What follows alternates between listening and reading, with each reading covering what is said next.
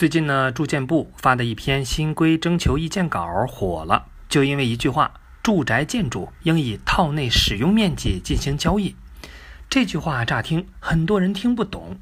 首先，啥是公摊面积呢？举个例子，买房呢就好比买一盒月饼，看上去面积很大，打开一看，哎呀妈呀，真正能吃的就两块。月饼和月饼之间的空档呢，就是你和邻居共享的，但是要出钱分摊。而你摊的这部分就是公摊面积，那都摊了些啥呢？其实就是楼里的公共部分，比如电梯、楼梯、走廊、门厅。那啥又是套内使用面积呢？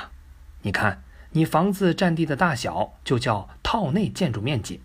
比如说，就是月饼，再把墙占的地方去掉，相当于把月饼皮儿给刮掉，那剩下的就是套内使用面积了。现在要有人问你买房时各种面积啥意思？我相信刚才月饼这个例子你忘不了了。那这么说，照新规看，按套内使用面积来买房，也就是去皮儿的月饼，大家一眼就能搞清楚房子多大，买房更方便。这还不明白吗？想留住人，得先让人看里面儿。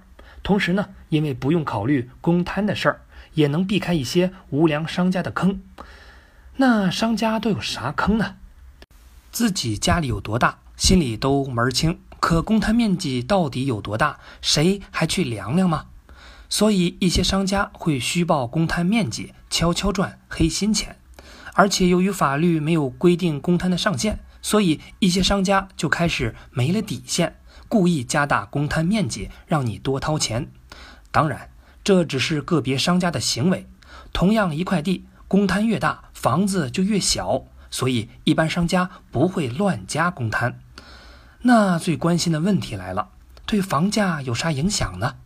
去掉公摊以后，地皮立马缩水了，商家再按原价卖，那不白瞎了不少钱吗？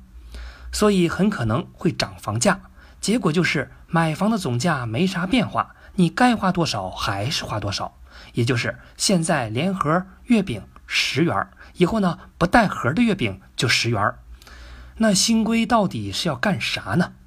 所谓干啥都得有个规矩，盖房子也不例外。这次新规主要为了给盖房子定些技术标准，所以是给盖房子的人看的。那么公摊面积会取消吗？我告诉你，我的理解是不一定。最近发的稿子只是征求一下意见。到底啥结果，谁也说不准。